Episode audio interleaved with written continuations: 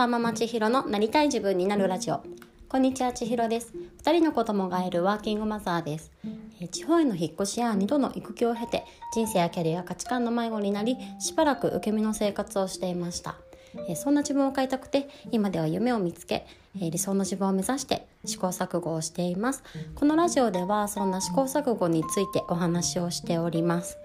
えー、今日は10月17日土曜日になります。皆さんはいかがお過ごしでしょうか？とですねこのラジオなんですが、えー、今日で96回目97回目。であとちょっとで、えー、と100回になります、えー、毎日更新しだしたのは、えー、始めてからしばらく経ってからなので、えー、毎日更新始めて 100, 100回目というわけではないんですけれどもなんかね1個の区切りで私はこうコツコツ何かを積み上げるっていうことが苦手なタイプというか苦手というふうに自分でこうマインドブロックというか思っていたのでこうやってね数字が積み上がっていくっていうのはなんか自分の自信につながっていくなっていうふうに日々、えー、感じております。今度の100回目に関してはちょっと一つの節目なのであの大きな視点での振り返りをしたいなというふうに思っています。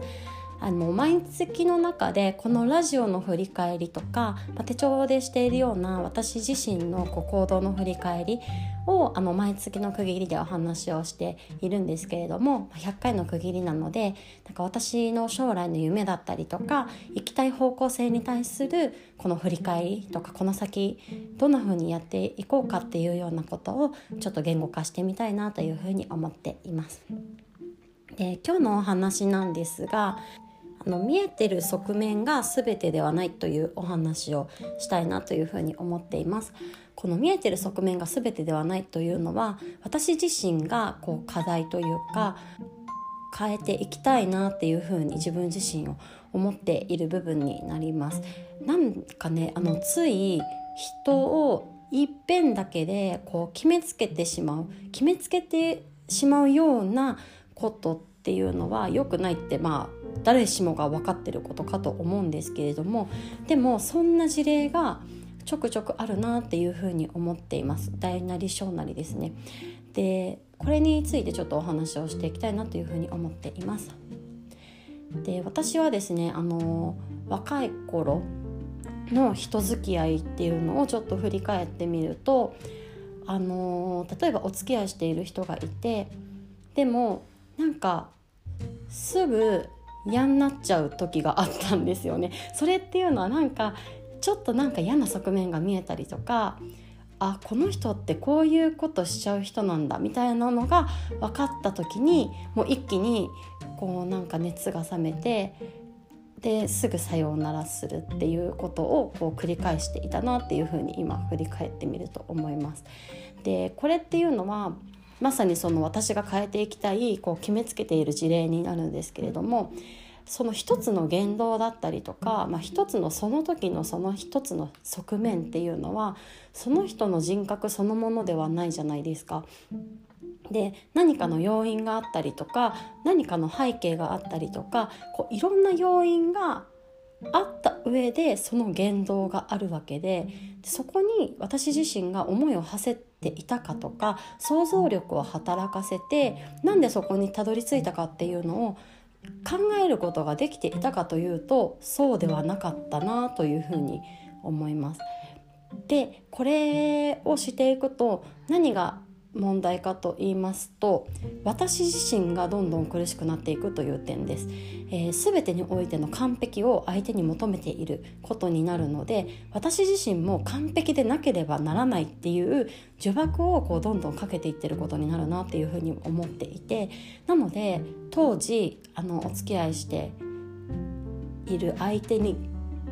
はなんかまあ私は完璧でなければいけないとか結構なんかその背伸びをしたりとかそういったことが多かったなっていうふうに思います。でですねあの逆に今の夫との関係性っていうのはあのそれがなかったからこの夫婦関係として、まあ、夫婦にもなりましたし夫婦関係としてまだね、7年とか8年とかにはなるんですけど続けてうまくあの続けていけてるんだなっていうふうにも思っていて何か嫌な面があったとしても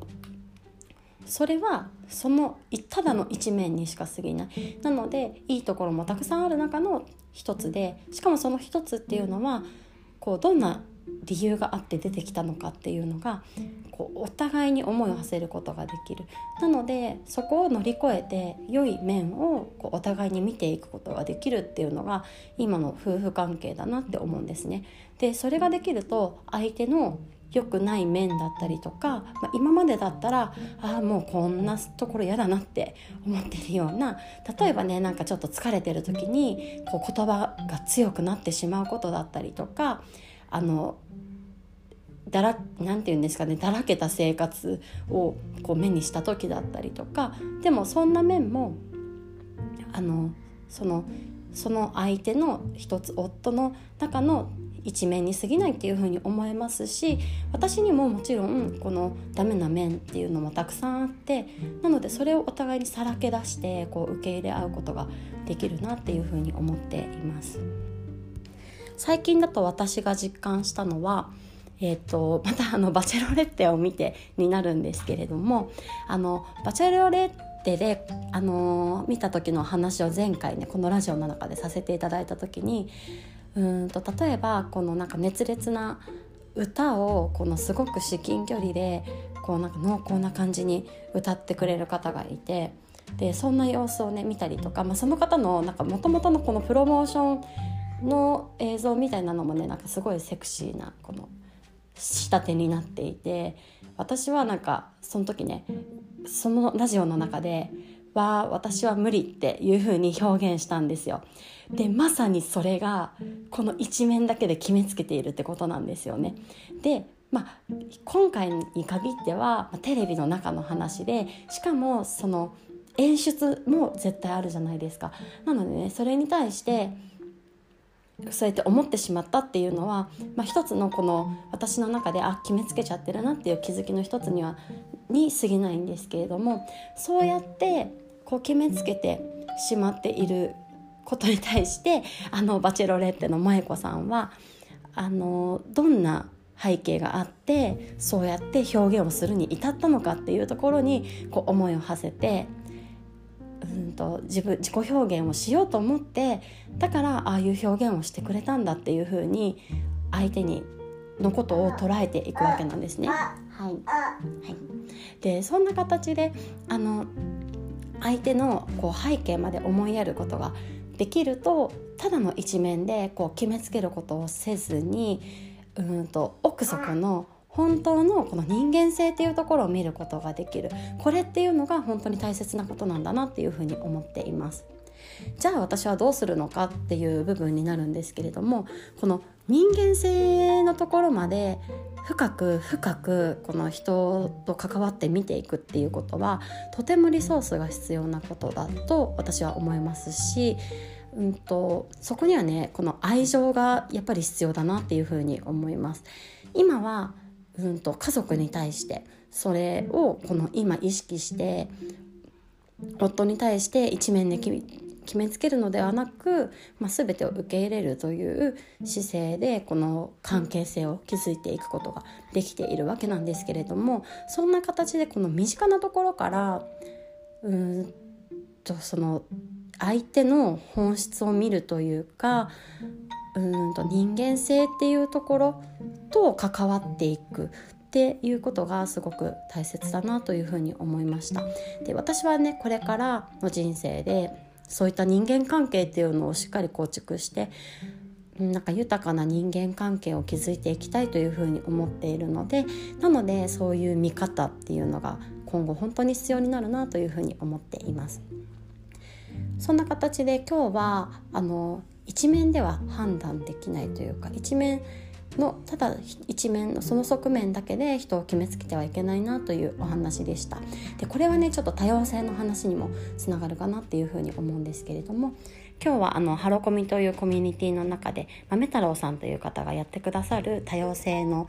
あのイベントオンラインのイベントにこれから参加をするのでそれについてもねあのちょっと学びを深めたいなというふうに思っています。では今日も最後まで聞いていただいてありがとうございます。また明日。